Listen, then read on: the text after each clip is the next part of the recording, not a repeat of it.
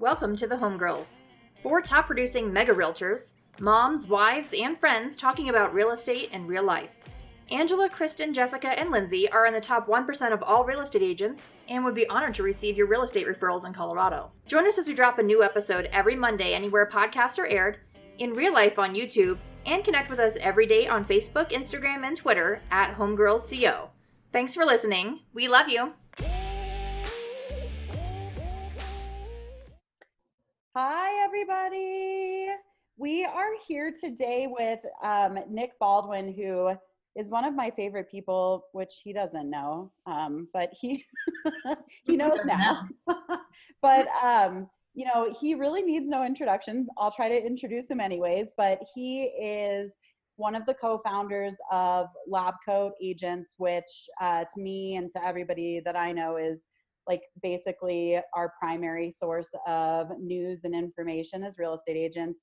I think, Nick will correct me if I'm wrong, but I think it's probably like the biggest Facebook group for agents out there, I would imagine. And he is also uh, the regional technology trainer for Keller Williams. And he also is running a new group called Command Your Conversion, which is geared towards helping agents integrate Command into their business. So welcome, Nick. I'm so excited you're here. Hey, I'm super pumped to be one on, on one of your inaugural episodes of your podcast. Yes. So I think super that fun. You should just tell us, um, like, I feel like I know bits and pieces of your story because I've been in lab coats like a long, long time. But um, for people that are listening and, and don't know, you've been all over the board, all over the map. Run us through your career so far a little bit. Sure. So yeah, so Lab Coat Agents is the largest real estate Facebook group on planet Earth with one hundred twelve thousand members, the largest and most engaged. Um, I think we're in the top five percent of engagement uh, for groups, which is awesome. Even groups that have a million or more members, um, we've got more engagement than some of those, which we're really excited for. Um, and it obviously means that there's something like that in the industry where agents um, sharing best practices, you know, of all different levels. Um, obviously, you've got some negativity every so so often, but listen, that's the internet for you, right? But um, yeah, so I've been in the business for thirteen years. Um, man, I'm from Montclair, New Jersey originally. Uh, got two kids and a wife, and now I live in Michigan. Um, and I'll talk about why I moved to Michigan from New Jersey in a second. But um, yeah, I've been in the business thirteen years. I've um, I used to run a team with my mother Uh, out of Montclair, New Jersey, and then um, ran my own team for a couple of years, and I got offered a team leader position at a Keller Williams Market Center in Clarkston, Michigan, which, um, believe it or not, is my wife's hometown. So when I got offered that job, I didn't really have an have an option of whether or not I was going to accept that job. She accepted it for me, but um, yeah, I always thought I was going to go kick, kicking and screaming to, to Michigan, but I actually love Michigan compared to New Jersey. Now I've been here for almost two years. And when I go home to New Jersey, I get really anxious and I get really overwhelmed because New Jersey is like so close together and people are like, it's a just different culture. You know what I mean? Like in Michigan, uh, you pull out of my subdivision and on the right, you have a dirt road and on the left, you have a Starbucks. So it's like a good mix of, you know, rural and suburban. Um, and, and after almost two years as the team leader, I was promoted to regional Um, regional tech dir- director for Michigan, Northern Ohio uh, region of Keller Williams. And that's kind of more in my wheelhouse, technology, teaching agents to grow their business and to live a better life through leveraging tech. And that's, that's my passion. Congratulations. That's super, super exciting. And that's a new, like, um, I had no idea that position existed until you did it. So that's yeah, well, it is a new, it is, so, so that's, what's so cool, right? So like, now that K W has decided that they're a technology company, they need a technology director in every region. And the cool part about it is there's thirty of us because there's thirty regions and it's a brand new role. And we're the first ones ever in that role. So of course, well, there's a model because like I always say, if Gary had Gary Keller had a model for brushing your teeth, there would be one. Yep. But there's definitely a model for this role. But at the same time, because it's so new, it's a lot of experimentation and, and, and a lot of us are kind of throwing in our, our, our ideas and our suggestions on, on how we should be better teaching the technology. So we're essentially shaping this position for anyone to come after us. And Jason Abrams has said he feels that this is eventually going to be you know, one of the most important, if not the most important roles in our company uh, as our technology gets smarter and bigger and better. So I'm really excited for that. What is Jason's, just like as a quick sidebar, role? Because like he's in Austin right now, and like mm-hmm. I've heard some kind of whispers, but he's he's doing something like on a corporate level at K W R I, right? Yeah, that's kind of the joke at, at International. Like, like wh- who who what's Jason doing, right? Like, who is this guy? Um, so like if you were gonna associate Jason to a role, right? Like he'd essentially be the vice president, um, but he doesn't really go around saying that. Um, you know, it's Gary in, in terms of, I think, well, in terms of hierarchy, I, I think it's probably Gary, Josh, and Jason. Um, then there's Ellen, who's the chief operating officer. Um, so I don't know if there is a specific hierarchy, but if you were going to give him, a, a, if you were going to give him a title, it'd probably be V P. So nice, very nice. So walk us through the inception of Lab Coats. I would just even love to know how you met Tristan and how all mm-hmm. that came about. Um, you guys are like so perfect. One with the hair, one with the no hair. Like you guys are so like.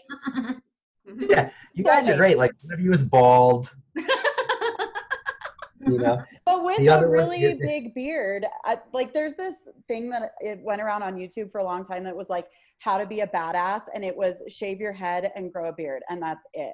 So yeah, you're a badass officially. I have a lot of I have a lot of beard bros. Like there's a lot of there's so many people now ripping my style. Like I have I've had no I've had no hair and a beard for like five years. You know, where you been? You're just now you're here with it. But there's a no, lot of people a, ripping off a lot of your stuff. Just that it, way. It, you know, listen, like I'll, I'll be a trendsetter. It's fine. But um, yeah, Tristan and I met on eHarmony. That's that's you know it's where we started. You know. They felt that we were a good match. No, no, but in all seriousness, it was it was match dot com. But we met on uh, Facebook through a mutual friend. His name is Steve Passanelli. And Steve Passanelli, yeah. um, if you guys know Steve, now he's the chief marketing officer of BombBomb. Before, he and Chris Smith worked at Realtor dot com, and they ran a really awesome website called the Tech Savvy Agent. And yeah. those yeah. two guys were very forward-thinking in terms of filling a need, filling a void in the industry, which was like, that was the original place, I think, in my generation. I mean, I know there were message boards and so on and so forth before Tech Savvy Agent, but that was really like the driving force for why Lab Coats came about, because Chris and Steve uh, left Realtor dot com, and then it, it, Tech Savvy Agent went away because it was owned by Realtor dot com. And so um, this guy, Tristan, who I didn't know about five years ago, started a, a group on Facebook called Lab Coat Agents.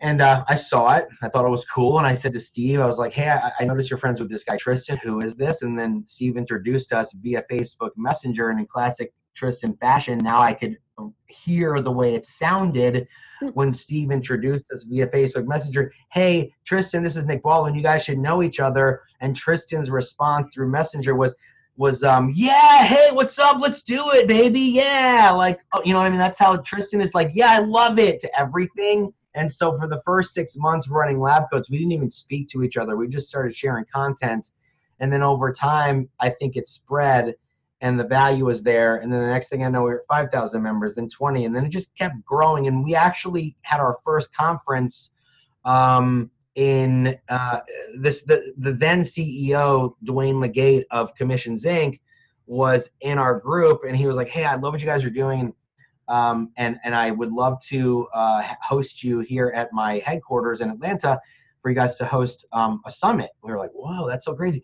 We had five thousand people in the group, and we had about one hundred fifty people come to the first summit, which which is, I think, pretty awesome yeah. that yeah. we were able to do that. And we got big names. We got the Lokins. We got Sean Rawls.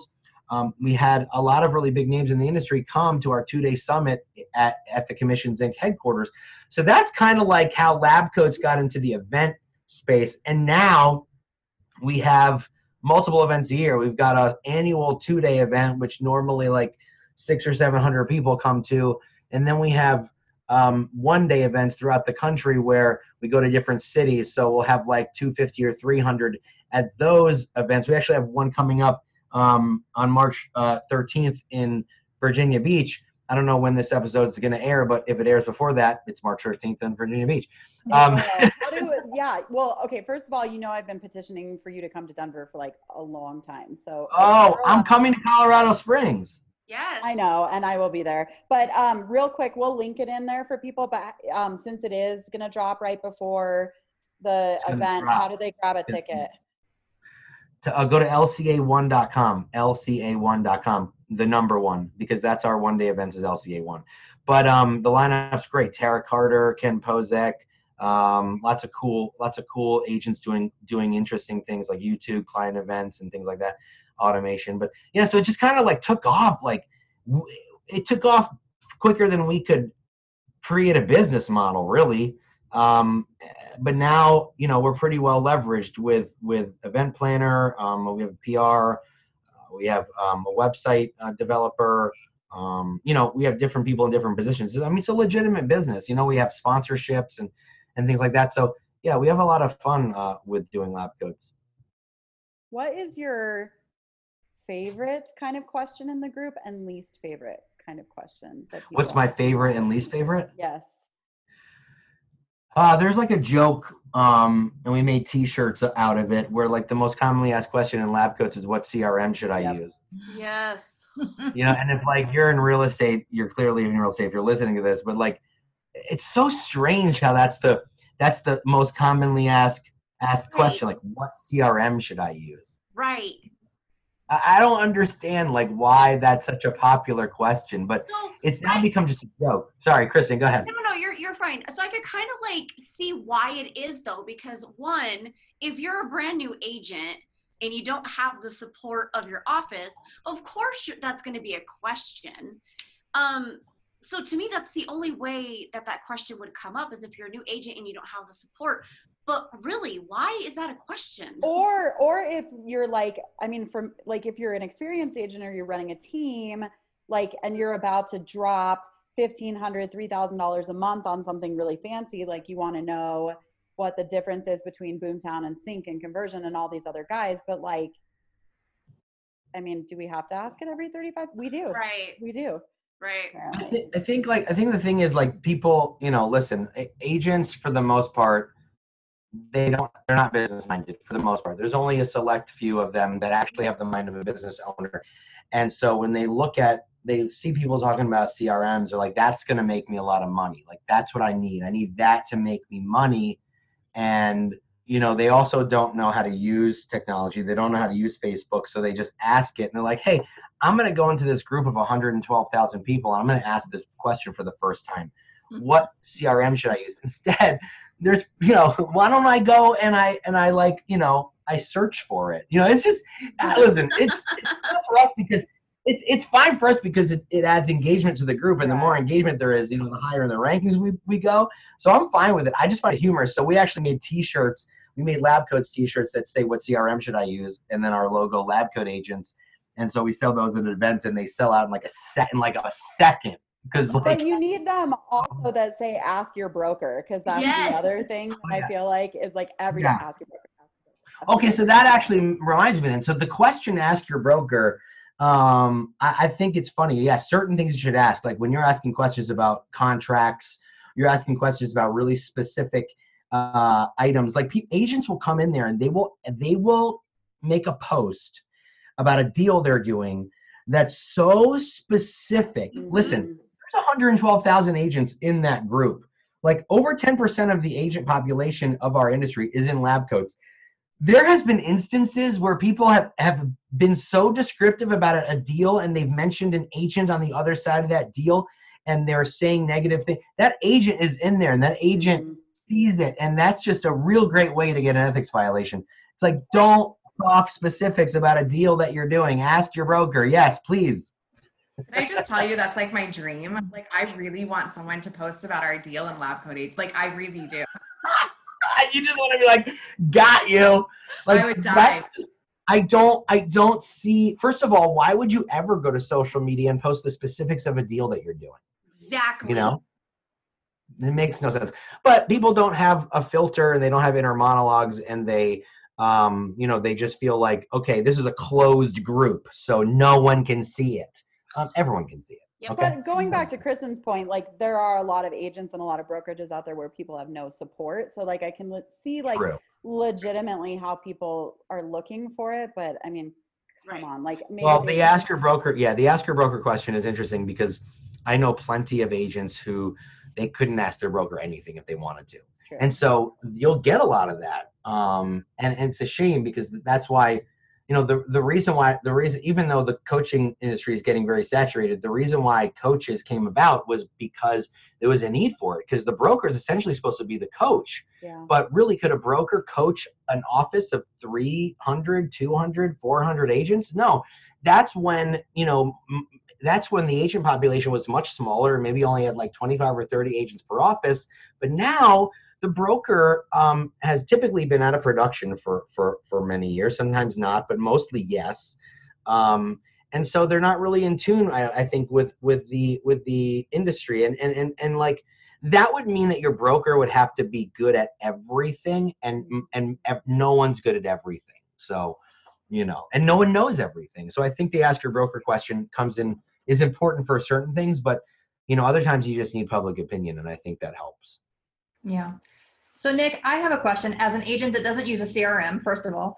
Um, well, you know what's funny before you say that? So Jeff Glover, the number one agent in Michigan, um, he just got, he only got a C R M like two years ago, and he does a thousand homes a year. So yeah. I think that that's really awesome that you just got a C R M. I just met with the team in, in the Cleveland area to do like a technology audit on their business, and they run on spreadsheets, and they did a hundred million. So I think C R Ms, first of all, are a crutch, but they're also very good if you know how to use them. So I love that you just, that you don't, you said you don't have one. I don't have, I use Facebook. I always have. Facebook is a C R M. You can make I lists. I feel like it is. Yeah, good for you. Depends on how you use it. Um, so you of all people probably see this more than most. I feel like nowadays it's not enough um, for you just to be a good agent and have a successful team. I feel like to be like one of the mega, mega, mega agents, you have to be a tech guy or a tech girl first. And that, why is that? Why does it seem like those huge teams are basically just run by one person that's just insanely good at tech, and then they figure out somehow that they're not good at the customer service part, and they just delegate that? It just seems odd to me that that's how it's evolved, it seems, especially with K W. Well, so here's the funny thing. So like I had a big realization about three years ago or so when I went to Mega Camp, which is the K W, one of the big K W conferences.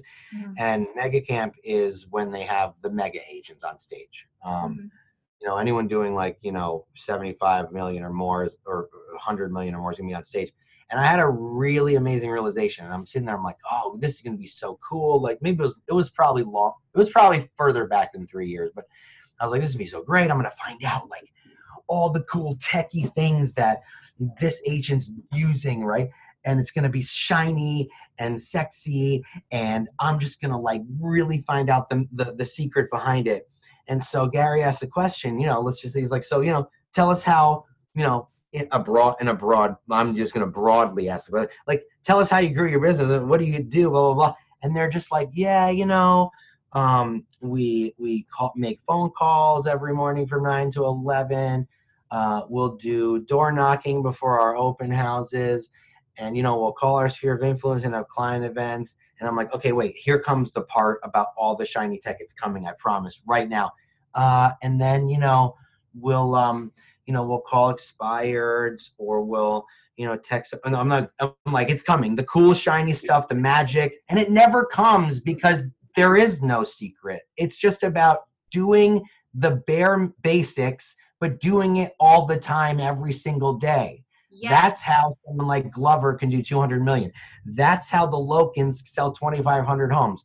Sure, the Lokins have a big I S A team, but technology isn't helping them sell more homes. Sure, it's it's helping them leverage and be more organized, but the agents who are megas, who are selling a lot of homes, just do the boring stuff every single day, because like Gary says, success is boring, but then the reward is amazing, and it's a great payoff. So sometimes you just have to do the mundane to get to the stuff that's amazing, but none of it is a secret. None of it's shiny. None of it's sexy. It's just the fact that you have to consistently do it every single day. But I also think that the, like, to, there's a, this is a new generation of real estate. So like, Nick, I don't know how I, you probably just said it and I blonded over it, but like, I feel like we've been in the business maybe amount around the same amount of time, but like, you know, these guys that are like, so Tim Heil, for example, um, these guys are coming in with M B As and technology degrees, and their goal is not what my goal was when I started in the business. When I started in the business, teams did not exist. You either sunk or swam as a single agent, and like, you didn't have an option of going somewhere if you needed support or someone to give you leads or help. These guys never came in and said like, I want to be the world's greatest real estate agent. These guys have come in with business-minded backgrounds going, I want to build a very large business in a business that has low overhead and high profit. And I think that's why a lot of them seem like tech guys, because I mean, they're not realtors, and that's absolutely like no judgment or badness against those people, because I wish my brain was like that every day of the week, but um, they, they're yeah. very, they're, they're focused on something different. This is business first for them. And it just happens to be in real estate. I mean, Tim will tell you the story, how, how he got to where he is. For the first five years of his career, all he did was make phone calls for like five hours a day. Um, I mean, Ben comes from a background. He used to install cable for Comcast. Um, you know, Ben is, a Ben is a techie guy. I mean, he, he's clearly not a high I. He's, you know, he, he, he has a very dry personality and sense of humor. Um, and I, and that's what I love about Ben. Tim is more, more, um, more, um, uh, charismatic, but like both of those guys have, have, have amazing talents, and the way they got to where they are, uh, they didn't get to where they are through tech initially, but then they figured out how to leverage technology to help scale um, and to grow. But the technology, agents are very funny about technology. Agents complain all day long about um, things like Zillow coming for our jobs, and you know, all these startups uh, that are built on technology platforms coming for our jobs. And then when agents are given technology, like someone will go, hey, what's the best source of internet lead generation? First of all, there is no best source unless right. you have the right systems in place and have the scripts and dialogues to convert. There's no best source. There's different sources that do different things and have leads at different stages, but all sources are great if you have the right systems in place, and the systems are technology, because the technology helps you nurture, but nobody convert, nobody can convert anyone for you. Nothing.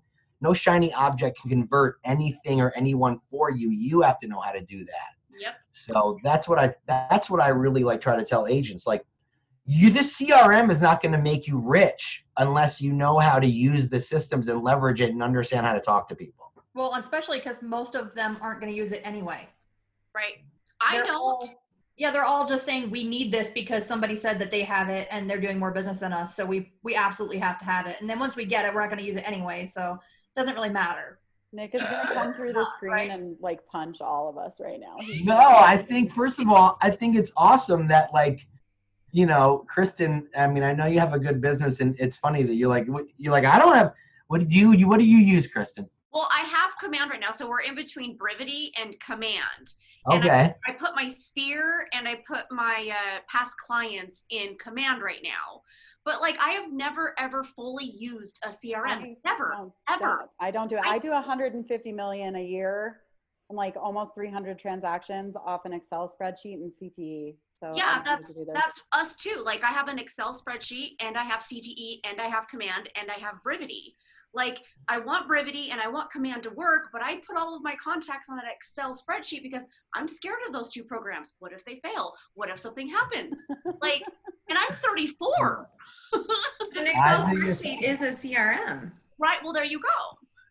So I think it's fascinating right? that, yeah, I think it's fascinating that, that you can run your business at that high level off of an Excel sheet. Like, I look at Excel, well, I mean, my personality uh, and Excel don't, don't, um, don't mesh. Like, I'm already already I'm already A D D enough as it is. Like, I look at an Excel spreadsheet, I can't even say it. That's how I like you I don't excel I, at Excel. That's no, and my wife knows all the special codes and she's typing it in like it's her second language or her first language. And I'm like, oh, I don't even know.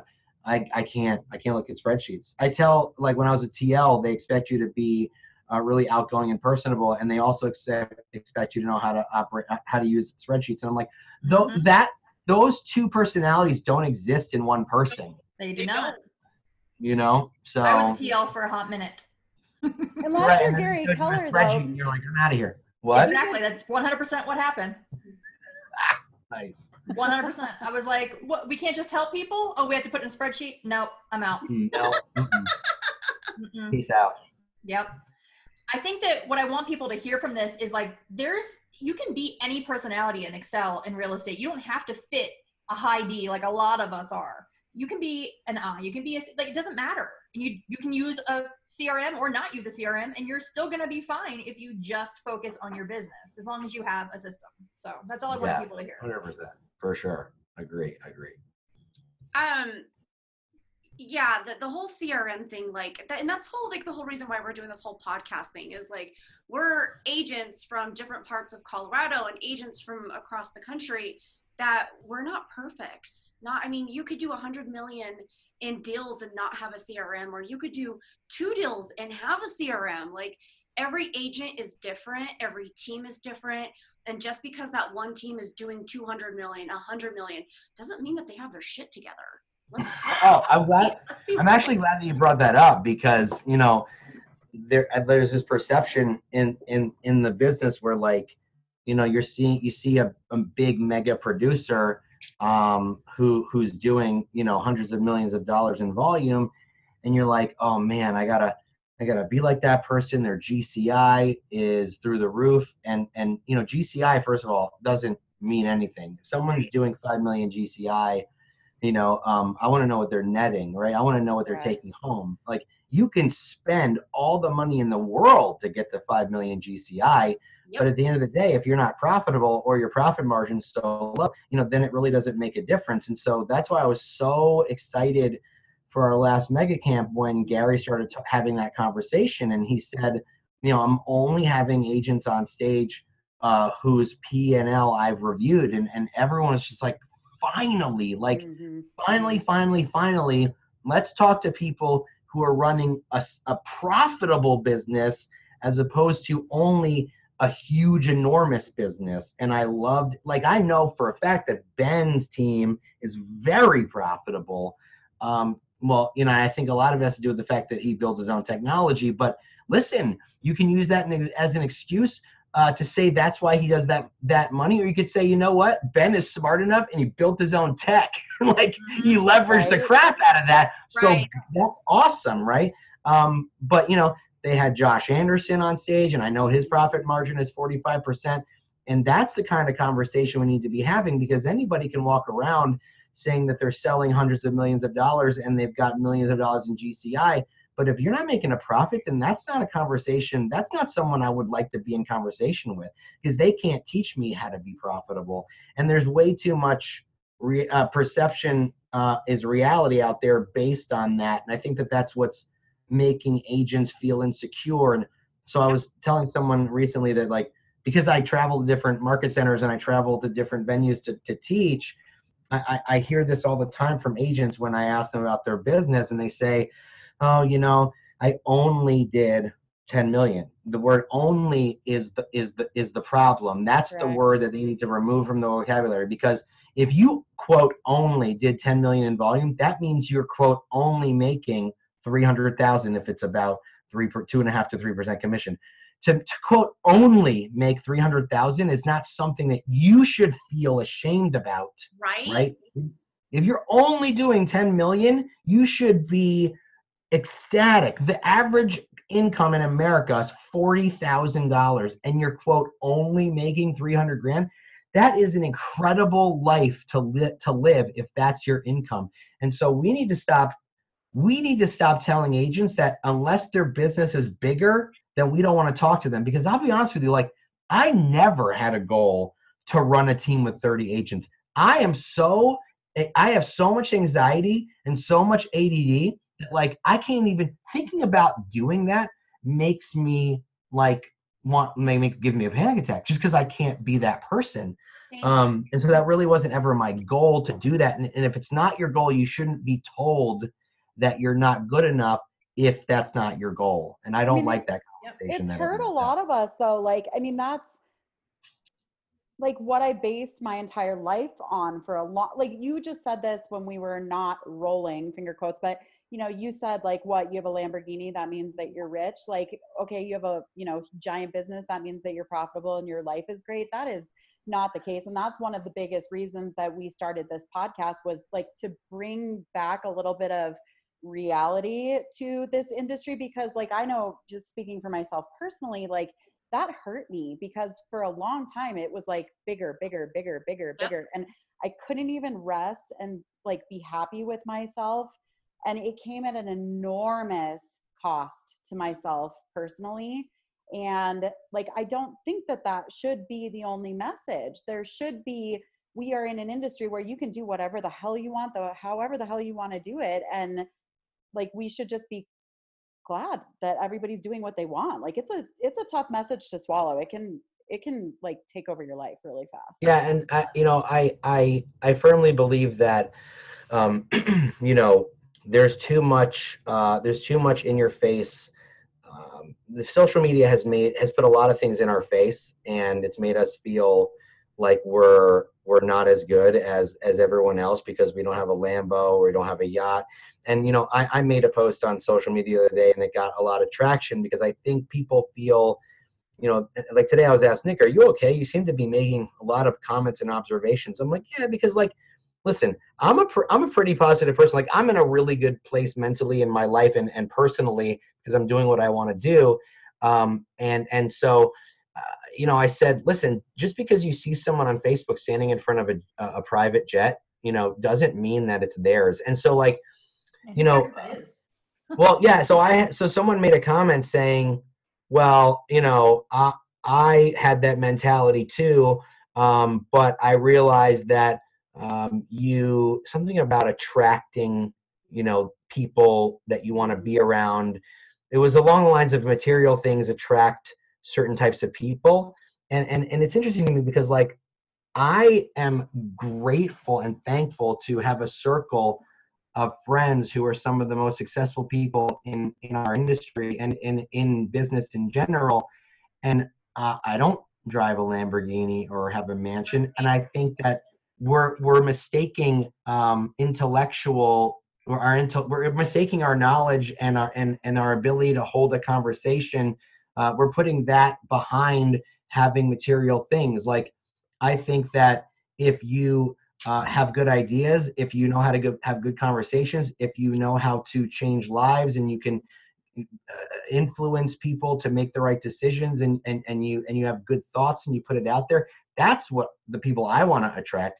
Like, does Ben Kinney drive around in a Lamborghini? No, because Ben Kinney doesn't have to. Like, not unless it's own, covered in camo yeah. and y'all can't see it. I like, mean, that's right. Like, what I'm saying, like, my point is, like, the people who are wealthy don't need to show it off. Yep. Like, like, my uncle is one of the wealthiest people I know. He owns um, multiple hotels in Miami. You know, he has houses in different cities. But you meet him, and he's wearing jeans and a T-shirt, and, like, you would never know that the guy is worth hundreds of millions of dollars because, and he came from nothing. So right. you would never know that he, that he's that kind of person because he doesn't need to prove anything. And listen, I'm not saying people who drive Lamborghinis um, can't, can't afford them. I'm just saying there's a certain moment, there's a certain point at which class comes into play, and just, you know, have a little bit of that. You know right, what I mean? Right. My so. mom, my mom always told me, if you have to tell people you're a lady, you're probably not. So it's I love it. It's so good. That's a great, uh, that's a great comment, quote from your mom. That should be on a T-shirt. Ask your mom instead of ask your broker on the back. Right. Love it. So, so good. Nick, what is uh, what's the biggest thing that you've had to overcome on your path to what success is for you currently? Oh, that's oh man, that's a really good question, because recently, like, um, it was uh, recently.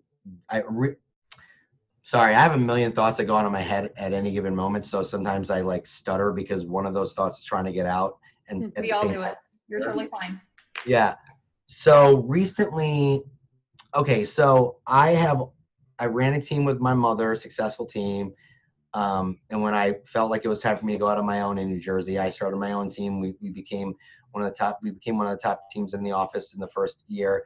Then I moved to Michigan, and as a team leader, um, I wasn't able to sell, and I, and it's fine. I didn't really want to, um, but, and I didn't get my license in Michigan, but I did start a team in the market center, and I hired a rainmaker, and I hired buyer agents, and we had a I S A, and we became the, the number one team in our market center um, within the first year. And so that was really im- impressive to me. And I felt proud because it was a new market, and the systems and models that I used in New Jersey worked in Michigan. And so that was, that was, um, I felt very, I felt proud of myself. Um, and, and uh, you know, then, then I realized, like, listen, it's, it's like, it, obviously getting to that point was not an easy task.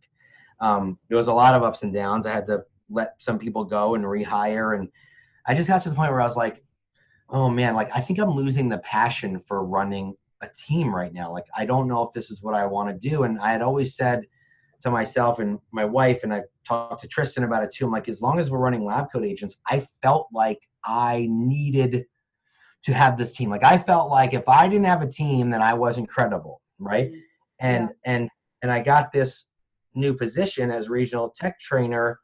And I was like, I said to myself, well, and my, my wife and I had a conversation. I said, I just think I should just let the team go. But then I'm, I'm, I'm concerned about what people are, are going to say. And my wife goes, since when have you ever given a shit about how, what people say about you?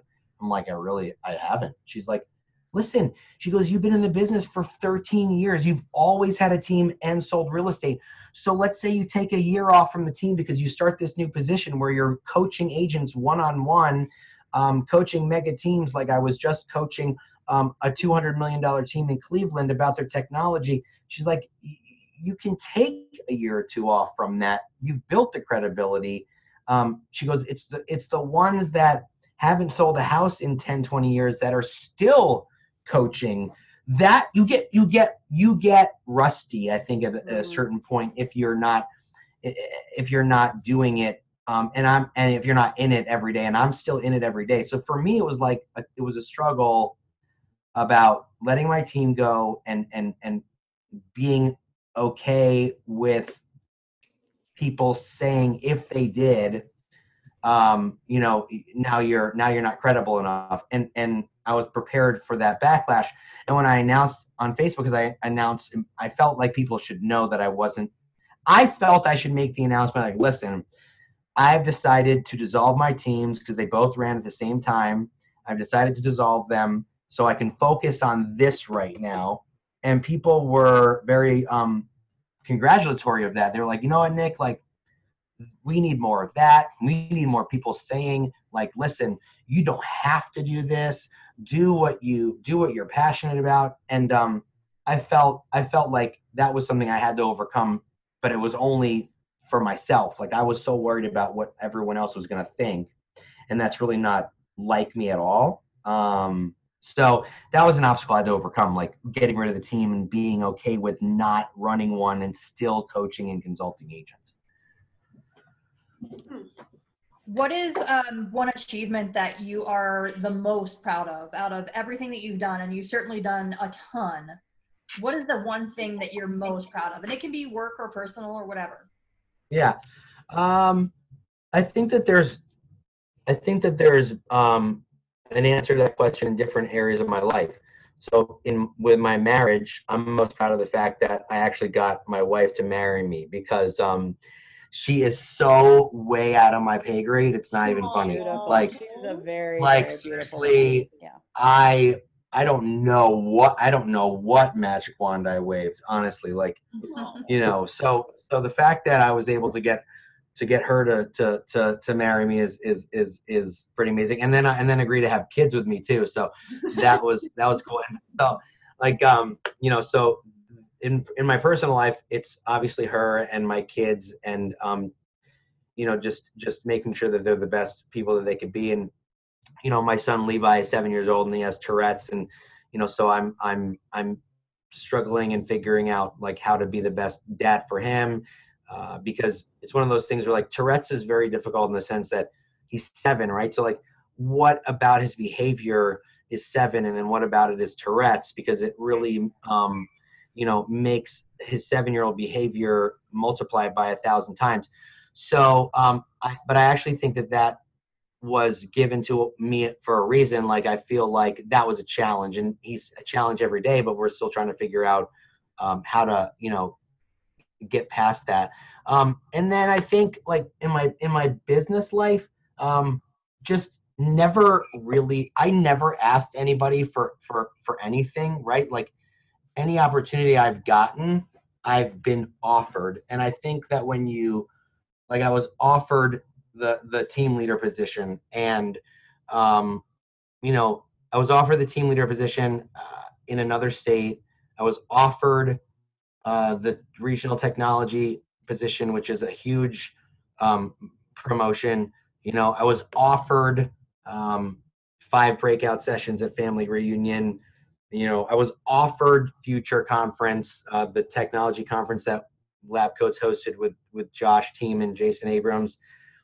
I was offered those things, and I was, I never asked for any of it. And I think that if you continue to put other people first, that, which I have, which I feel I have always done in the real estate industry and in my, in my personal life, that things will come to you. Um, and, and I, and I firmly believe that, because that's what's happened to me. I, I don't, if, if you asked me, if you asked me two years ago, what do you want to do in two years? I would have said, I have no idea, because the things that I've been able to do weren't really on, like, some org chart. Right. You've been um, them. Yeah. And they just came to me. And I think, if you just are kind and you give people value and you show your worth and you just do it because you want to and not because there's a, there's a, there's a prize at the end, then that's when the opportunities are going to come. So, you know, I think I'm kind of just getting started. So I'm, I'm excited that, that people are noticing, and that I'm, um, that they're, that they're like, the fact that Josh Team decided to put me on stage Uh, at a conference in front of eighteen thousand people watching is was totally, like, I was like, dude, this is at your own risk. I'm just letting you know, like, like when you go swimming in a pool and there's no lifeguard. But like, um, no, but it was so fun because Tristan and I had a great time, and they knew that the chemistry was going to be fun, and people loved it. And I'm just grateful to the company. I'm grateful to people that give me opportunities, and you just never, you just have to always, always, always stay grateful, and always stay humble, and always offer support and advice and guidance, and people will repay you like tenfold. So that's one of the lessons I've learned. Awesome. I'd love to, if you're willing, and if you're not willing, that's totally fine too, but talk a little bit more about um, Anne and like the whole oh, yeah. ecosystem of working together. So like on our show, because we're for women, one of the conversations that we really wanted to bring light to was, um, A, what it's like to be a woman who, you know, is the primary income earner typically, and the mom and the wife and the house runner and all those things. But like also, um, and we were talking to Missy Webb in Oklahoma about this the other day, like the stress that this business and the craziness that this business and the stress and the craziness that our personality types, being high D's, high I's, and so visionary and so driven, puts on a marriage. Um, and I think that's just another one of those things that like nobody's talking about. Everybody yeah. looks so social media perfect, but I mean, I would love for you to tell us uh, from a man's perspective, you know, because we've been talking a lot as the girls, what it's like to do all this together so closely. Sure. So you want to know what it's like living with Nick Baldwin, basically? Is that you want to know? um, um, I don't. I don't put my clothes away. Um, I leave my underwear on the bed. Uh, no. Um, our life is de- far, very far from perfect. I'm very difficult um, to live with, and that's not because I'm like a stubborn person or like in, uh, or like anything along those lines. I just, I, I get very much in my own head with a lot of things. Um, And that's just because I think about a lot of things. And, and sometimes when I do that, I inadvertently, I think I inadvertently put her second. And like, I don't mean to put her second. Um, she's always first. Um, and so that can happen, right? Because like, there's so many different things going on in my head, and there's so many different, I'm being pulled in a lot of different directions by a lot of different people and a lot of different things. But like, you know, we have uh, a promise to each other that, you know, listen, when, when at six o'clock, you know, when, when it's dinner time, put the, put the technology away, um, have dinner, you know, give the kids a bath or read them a book or snuggle on the couch with them and, and while they watch a show or whatever.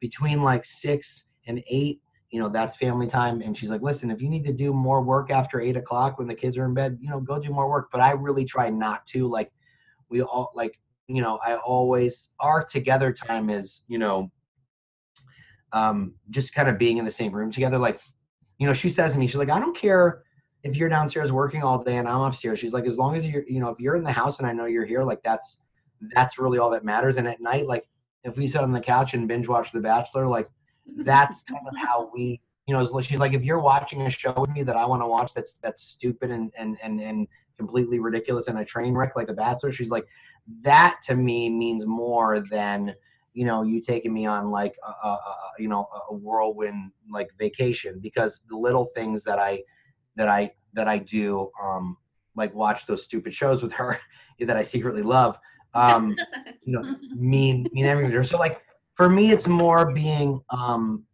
more being, uh, aware of the little things. Like if I come home from the office and I notice that, you know, she cleaned up the living room, um, uh, it really means a lot to her if I say that, right? Like, hey, the house looks great. So like, and she's okay with being at home. Like this is really kind of what she wants.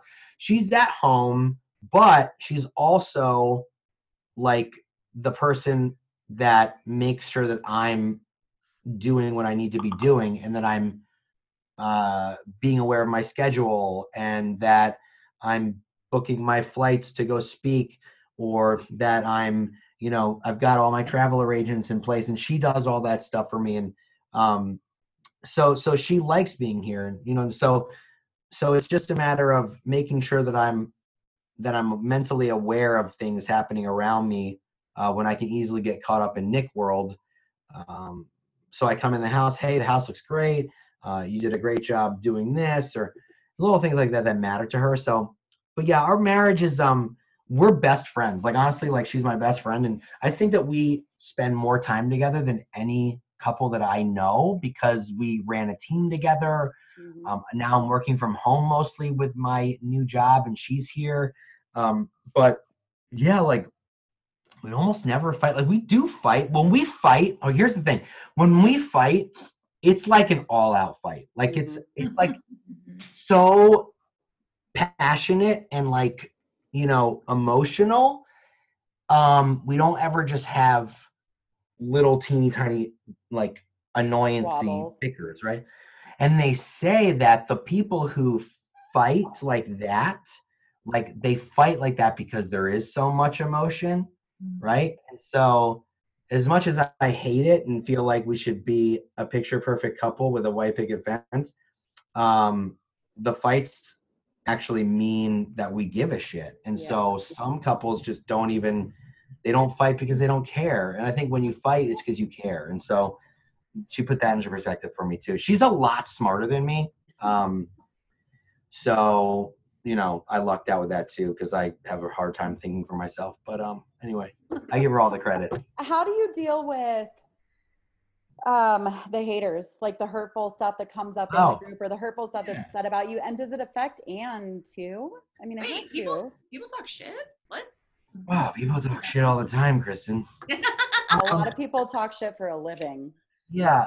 So, you know, I'll get really transparent with you now, because like, I don't really care. Um, I don't know if you guys are aware of what happened to me uh, three, four years ago, uh, that Tristan and I were accused of something terrible. Did you hear about that? Yes. Yeah. Okay.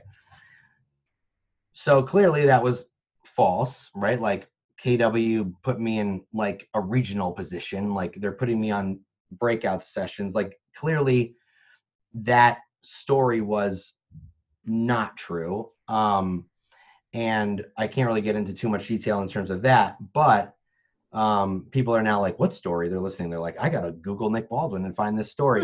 um, it was just a horrible story. Again. Yeah, it was just a horrible story. Anyway, it was, it was, a, um, a, a, it could have been a career ending story, and it wasn't. Um, and so that for me basically, you can't say anything worse about me going forward at this point, right? Right. Like, nothing phases me. And I have learned and grown so much from that, because I feel like I was an easy target, right? Like, Tristan and I were sort of like, um, we had a little bit of, we had some ego back then. We were becoming noticeable. Um, and I think that uh, we were easy targets.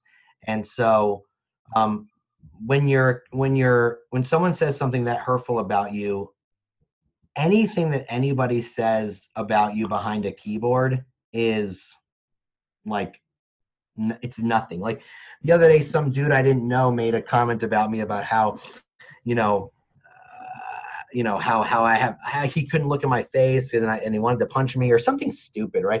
And I'm like, who is this guy?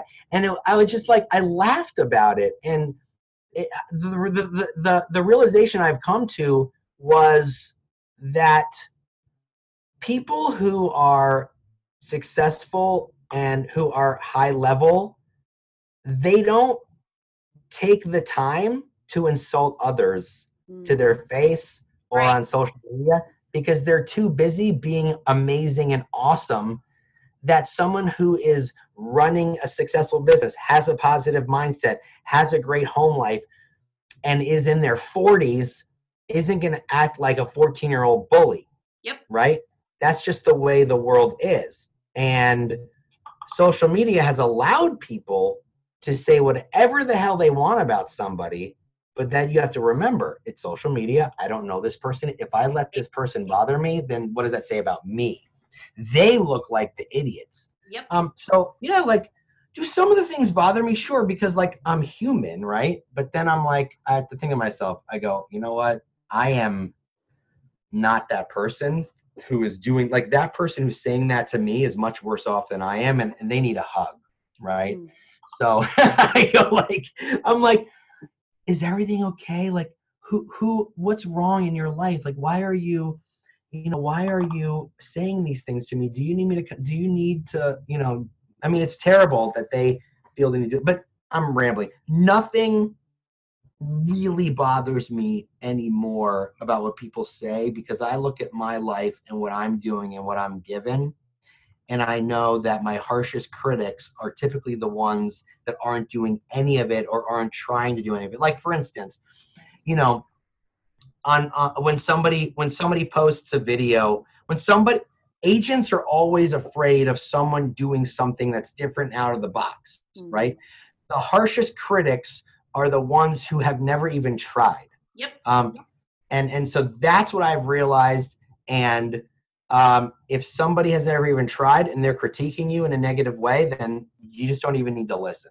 And if it's not, it's not constructive criticism, then you don't need to listen either. There's no reason for straight up criticism. Everything should be constructive, and everything should be coming from contribution, and everything should come from curiosity. And so basically at the end of the day, like, I'm really not fazed by the haters anymore, because I'm clearly doing something right. And as long as I keep doing that right thing, then, um, but the thing is, the people who are supportive of you typically are the quietest. Hmm. You know, like, when you go out to a restaurant to eat, if you had a great meal, you're probably not going to go to Yelp and write a positive review. But if you had a horrible waiter who spilled a hot coffee on your lap, you're going right to Yelp and ripping them a new, you know what. And that's really kind of, that's kind of a shame, right? Like, that's the world we live in. Like, we're only going to comment or review when it's a negative experience, but we're not going to give people praise when they do something great. And I think we need to have more of that, you know? So how did you, how did you come, how did you rise above that event? How did you, um, like, if that was me, like, if someone said shit like that about me, I would be in the corner crying, yeah. puking, ready to just be like, I'm done. How did right, you so, overcome that? I'm glad you asked me that question. And I might as well, I might also add that, you know, people who know me, they're like, seriously, have they met your wife? She would whoop your ass. Like, you know what I mean? I like so, her. yeah. Um, It was very, very, very hard. I don't really want to, like, open up that whole door again, because I don't really want to draw too much attention to it, because whatever. But um, I can say that it it took you know, it actually didn't take as much time as I thought it would for me to rise above it. Like, we decided to take some time away. Like, um, we we went up to Michigan and spent a month with our parents.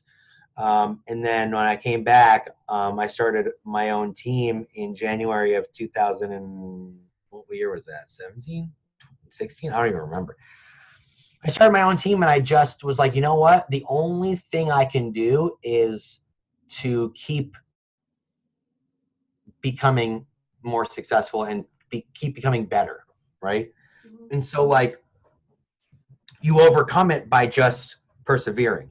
And so when I started my own sales team that that following year, um, we became one of the top teams in my market center. And that's because I wasn't going to let anything hold me down. That's because I had so much to prove.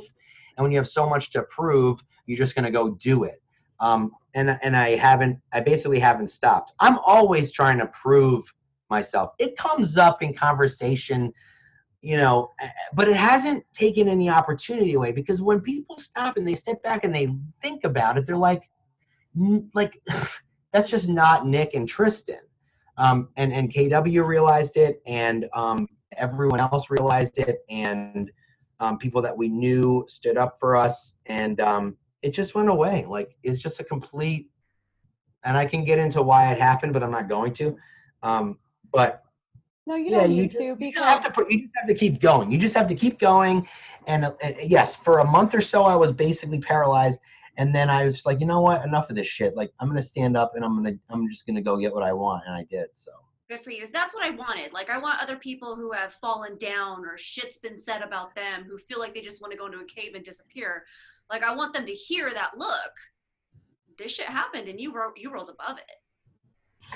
Yeah. Like, I just, you know, uh, no one, I mean, ever, like, I'd say like once a year. Like, I don't think it's come up until I just brought it up just now. It's probably been two years. Like, I moved to Michigan. It was never an issue. Um, being a team leader, it wasn't an issue. Um, getting this job that I have now, it's not an issue when I go to family reunion. It's not an issue when I go to events. It's not an issue for either of us. Um, and actually, like, it's weird that, and I said to Tristan, I'm like, you know what? I'm like, I wonder if, like, if we, if that wasn't said about us, like, and we didn't have to overcome and kind of like rise from the ashes, mm. would would this would these great things have started to happen, right? Because right. I feel like there was a moment where everyone was like, you know, I I'm I, I I they look at it and they go, that was clearly fabricated, because that's not those guys.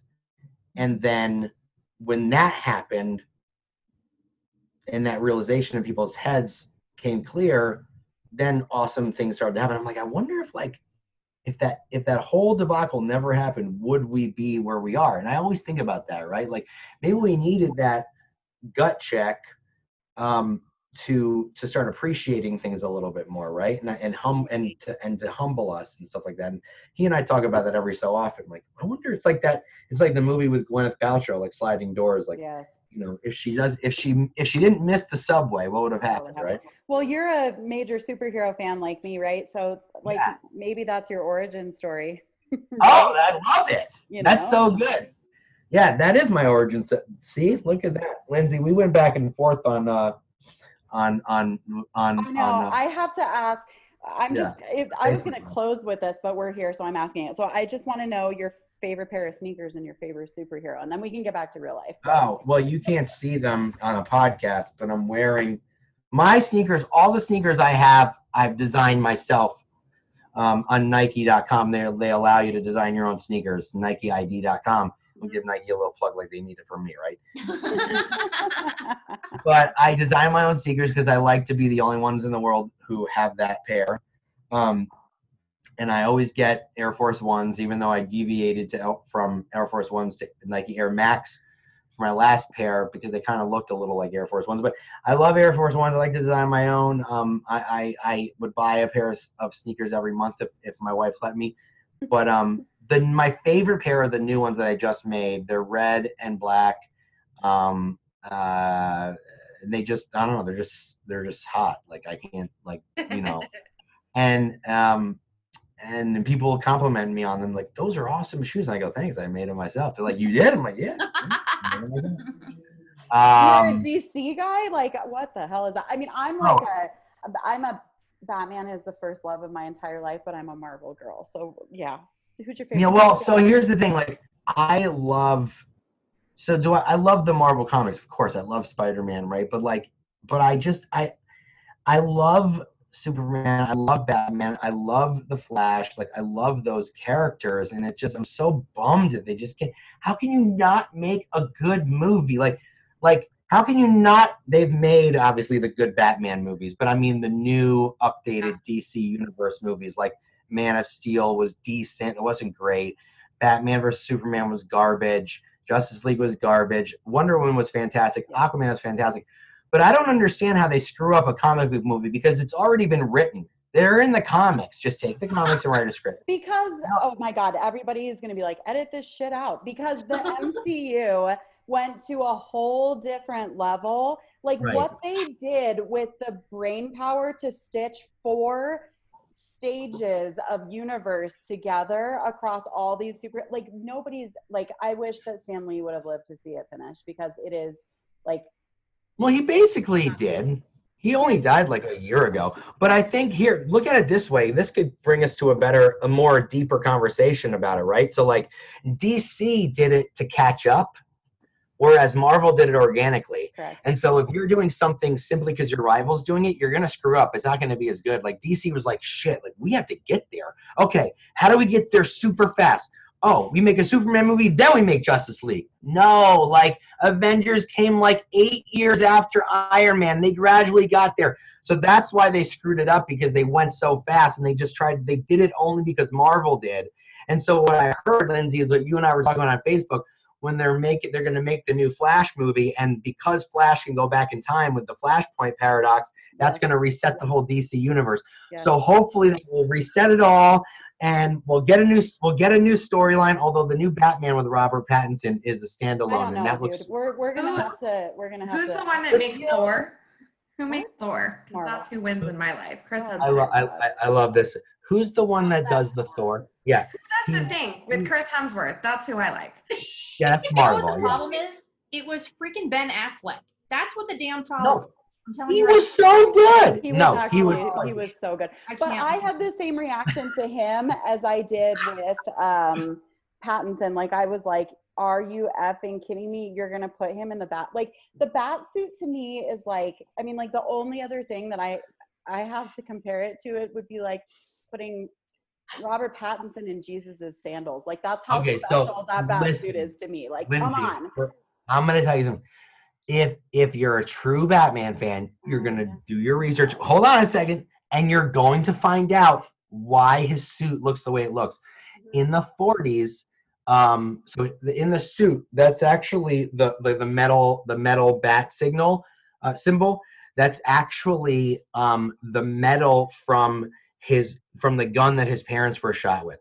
And in the comics, he actually does that with, with his with his symbol, and the and the and the mask, the yeah. cowl, is based on nineteen forties Batman with really high pointy ears, and it's kind of like sewn together.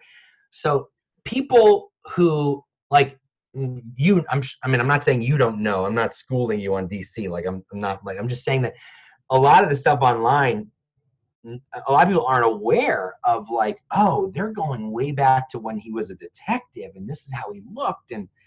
I don't think we've ever been let down with the Batman. I think that, um, you know, I think They're obviously fun. Michael was great, and uh, I think that Christian Bale was great, and I loved Ben Affleck. And everyone made a big stink about Gal Gadot playing Wonder Woman, but she kicks ass and she's crazy awesome. So, um, freaking amazing. Yeah, I, I think it's really good. okay, okay. Your husband now, what? Your husband loves everybody, her? Everybody fell asleep now, but um, no, nobody fell asleep. So we got all we we just totally. tuned into the D C comic geeks with this right? podcast. You're in a whole new audience. Yeah, I might have to fly to wherever and you I'm are when, when, when one comes out to watch it with you, because nobody else, everybody's like. He's like, can we talk about Thor now? Well, so we, right. I always just used find to, a picture of him. I was the girl that would dress up like to go to the midnight premieres, but then we're here, like my hometown is Aurora, where the theater shooting happened during the Dark Knight premiere, so. I don't do that anymore, um, but All right, totally switching gears. Tell me what Leverage is the New Hustle is about, like real quick. I know that you're teaching that, and that is like the coolest phrase ever. So what does that mean to you? Cool. So yeah, thanks. So Leverage is the New Hustle is actually a class that Tristan and I um, uh, kind of put together uh, a couple years ago. And you know, it's it's evolved over time, and it's about leveraging technology in your business to help you live a better life and run a more streamlined uh, and profitable business. Um, it's not about technology doing business for you. It's about learning how to leverage it and get the most out of out of all areas of your life. Like, you know, what's the point in in in running a great business and uh, and and and are you are you are you working? Uh, Are you living to work or are you working to live? Like that's my one of my favorite phrases. And technology allows you, um, so you can allows you to work so you can live. And so, the whole um, class is about just different forms of tech. Um, from and, and it's it's a one size fits all class in the sense of like anybody can get value from it. And there's so many different areas of the class. Like how can you leverage tech doing an open house? How can you leverage tech with your sphere of influence and internet lead generation and farming, uh, geographic farming? And, you know, you, you can be running a hundred million dollar team, or you could be doing a million dollars a year. It doesn't matter. There's something in it for everybody, because technology um, is scary for a couple of reasons. It's scary because people think, think it's expensive, and it's scary because they feel like, um, you know, they, they, they don't understand it, right? They don't understand it. But the cool thing is that like a lot of the tech now that can help you leverage doesn't cost a lot of money. Um, you know, it could be as low as fifty dollars a month to help you automate some sort of follow-up plan. And that's, that's, I go from real, I, go, I talk about things that are, are, are that inexpensive to things that are like two thousand dollars a month. So it's, it's, it's all different. Um, it's for all different agents at all different stages of their business. And then of course, when I'm teaching it to K W agents, I um I integrate Command into it, and I help it, it, uh, educate our agents on what Command is doing right now um, that these other third-party platforms are also doing, because Command is doing a lot of it. People just feel like um, they're very overwhelmed with all of, of what Command does. And the reason why Command is so robust is because it is the agent operating system. It, it has everything that we need to run our business. So whether you're a non-K W agent, there's tons of, of, of tech to implement. And if you are, I talk about that third-party tech, but then I come back full circle to what Command is doing that's similar to that third-party tech. So I love it. It's it's it's fun. It's geeky. There's a lot of cool statistics in there about follow-up and how important it is and why you need to leverage tech to nurture and follow up with leads quickly and stay in touch with your sphere. And um, I'm going to Colorado Springs on uh, March twenty-fourth. I'll be there. Uh, Casey Clark's the team leader that's putting it together, and she said she's got one hundred thirty people registered, and we still have like three weeks out. So I challenge one hundred thirty-one, and I'm wearing the bat suit. Oh, awesome! Well, I challenge her to get more people than Minnesota. They had one hundred seventy-five, so she's challenged.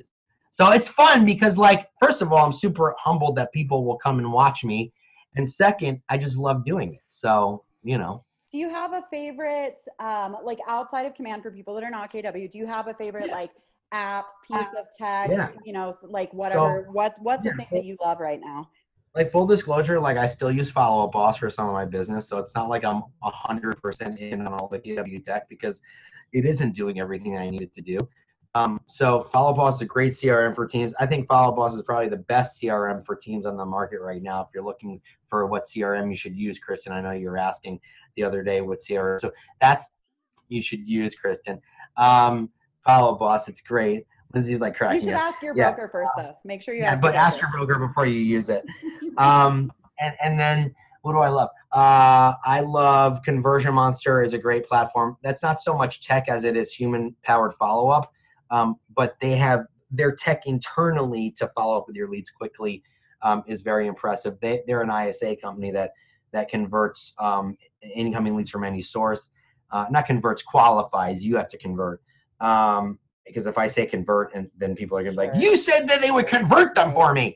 So, you know, agents are very literal. Uh, what else do I love? I love a system called Agent Legend. Agent Legend is a very inexpensive platform, about a, about one hundred eighty bucks a month, where you can build out dozens and dozens of drip campaigns with text and video and email and video text and email, video and voicemail drops. Really great, inexpensive way to stay in front of um, leads that you're currently nurturing and sphere of influence. Um, and there's a bunch of gifting apps that I love. EvaBot is a great gifting app. I use that. that. Yeah, I, yeah, that, I saw that in there and I used it for a couple, um, like Christmas gifts one year, and it was the coolest damn thing I've yeah. ever used. It's cool. Like you can brand, like basically what it's like, Eva is your artificial intelligence gifting assistant, and she texts your clients um, like after, let's say after, after a closing, and asks them a few questions about what they like and dislike. You know, do you like coffee or tea? Do you like sweet or salty? You know, do you like, do you have an iPhone or an Android? And based on their answers and based on how much money you're spending, it'll curate a gift package for them. And the, in the gift package could be branded to your team. And when they get it in the mail, you know, they're going to get things that um, meet the, the their likes and uh, meet the things that they told Eva that they like. And so it's super cool. So you, uh, oh, Handwrytten with a Y, H A N D W R Y T T E N, handwritten dot com is so freaking cool. Like it's um, a greeting card company, not like send out cards. They actually put pen to paper with proprietary technology. So it looks like you wrote it with, with your own handwriting, and you can brand the cards. They have about a dozen different categories, from happy birthday to happy anniversary. They have a real estate category. You can put pictures on the cards. You can put your logo on the card. You can put gift cards in there. That's a, and you can send like three hundred cards or a thousand cards at once. So like if you're trying to send greeting cards over Thanksgiving and you need to send three hundred to your sphere of influence, you could upload a C S V file with their name and, uh, and physical address, and basically send out the same message to up three hundred people in about five minutes. So that's a great product. I love that product. So lots of cool things. So a lot of the cool tech is actually tech that's bringing us back to basics, like handwritten, right?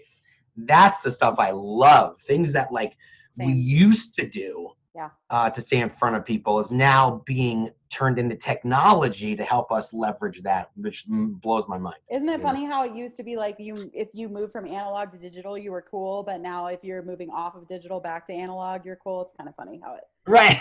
Like yesterday I was wearing, yesterday I was wearing a Nintendo sixty-four t-shirt. I was, I was teaching a class.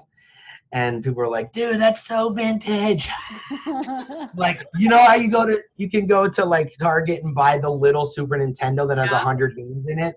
I'm like, I would much rather play Super Mario Brothers original than like, you know, whatever those graphics are on the game. I don't even know the name, Fortnite or whatever. I would yeah. much rather play Super Mario Brothers. You don't want to do so, a Fortnite dance for us?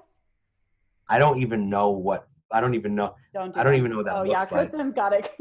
Oh, Kristen's doing it. Oh, is that? Uh, well, I just want to say thank you for spending so much time with us. Um, you're one of my favorite people in the whole world to follow. I've followed. Thank I was actually you. wondering if you can find out how long I've been in lab coats. Like, it, I obviously, I was like, no. Um, yeah, I can. I've been in I there think a long I can. I think I can.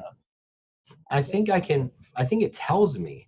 It should. It's, oh, weird. Yeah. Let me look you up. Um, you so probably have can, so much data on like all of us. Oh, it's a little bit It's scary, crazy. Actually. It's crazy like how much we, well, I mean, Facebook doesn't give us everything. We just know, um, you know, engagement and, and, and that type of stuff, and how long people have been there. Uh, you want me to, you want me to look you up and see if it tells me? Yes. And while you're doing that, I will just tell you that, you know, thank you so much for spending time with us. And I, I just wanted to go back to, Um, I mean, I loved your humility when you said that you feel like you've been offered or given the opportunities that you're having, but I don't see it that way. I feel very strongly that you've earned it, and that most people would firmly agree. And you've, you've carved out a whole community for a lot of people that never had a place to go. So thank you for that. Well, that's very nice of you. And so with that, um, I feel a need to, uh, you know, I feel like I do have some sort of a pedestal where speaking about, you know, my mental health or speaking about, you know, reality and things like that, I think it's very important. I think that it speaks to a lot of people. And so that's, that's kind of why I do it, because I'm in a place now where I, I can, people can hear it, you know what I mean? And so you've been in lab coats since November third, two thousand fifteen. Woo, um, cool. So yeah, you're, you're, Not you've been bad. in there for a, like a, while. a while. Yeah, this is your fourth year. On November third of this year, we'll throw you an anniversary party. Wait, uh, fifth, yeah, five years, yeah. Oh, you joined one month. You joined. We we started Lab Coats like October fifteenth uh, that year of two thousand fifteen. So you've actually been in there since, you know, the first couple weeks. Like, that's so. kind of what I thought, but I wasn't, I wasn't going to be like, I've been there since the beginning, but haha, I had. Yeah, I was so, the first one. Yes. Yeah. Well, thank you, Nick, for spending time with us and for pouring into us and for everything that you do. And um, I can't wait to watch what's next for all of these many irons that you have on the fire. Well, I appreciate that, and I thank you guys for having me on uh, the podcast, and I'm excited for you. And let me know when, when it drops, because yes. um, that's what they say. Like, when's tell, let me know when that joint it's, drops, um, yo. Yeah, I know, right? It's, it's actually um, Monday. It's Monday. No, it's Monday the ninth. So the whole and, podcast launches on the second, but your episode will drop Monday the ninth. So I will um, – send you the link and, you know, do all the tags. Yeah, I'm going to blow it up. We're going to, we're going to drop it in all the groups. We would love that. And actually, thanks for letting us share in there even before we were ready. Yeah. Oh, it's fine. Don't worry about it. We appreciate You're it. You're all good. And see, that's what I'm saying. Like you, that, that's part of it. Like, it's not about any one person. Like, everybody's doing something, and, you know, if it's doing something for the greater good and helping people, then it deserves to be put out into the universe. So just let me know what I can do. And obviously um, I'll share, you know, the episodes for you guys. So thank you for me. Super appreciate it. Thank you so much. We hope you loved our show today. If you enjoyed it, do the homegirls a favor and leave us a review on iTunes or wherever you listen. Share this episode with all of your homegirls and friends, and find us on Facebook, Instagram, and Twitter at homegirlsco.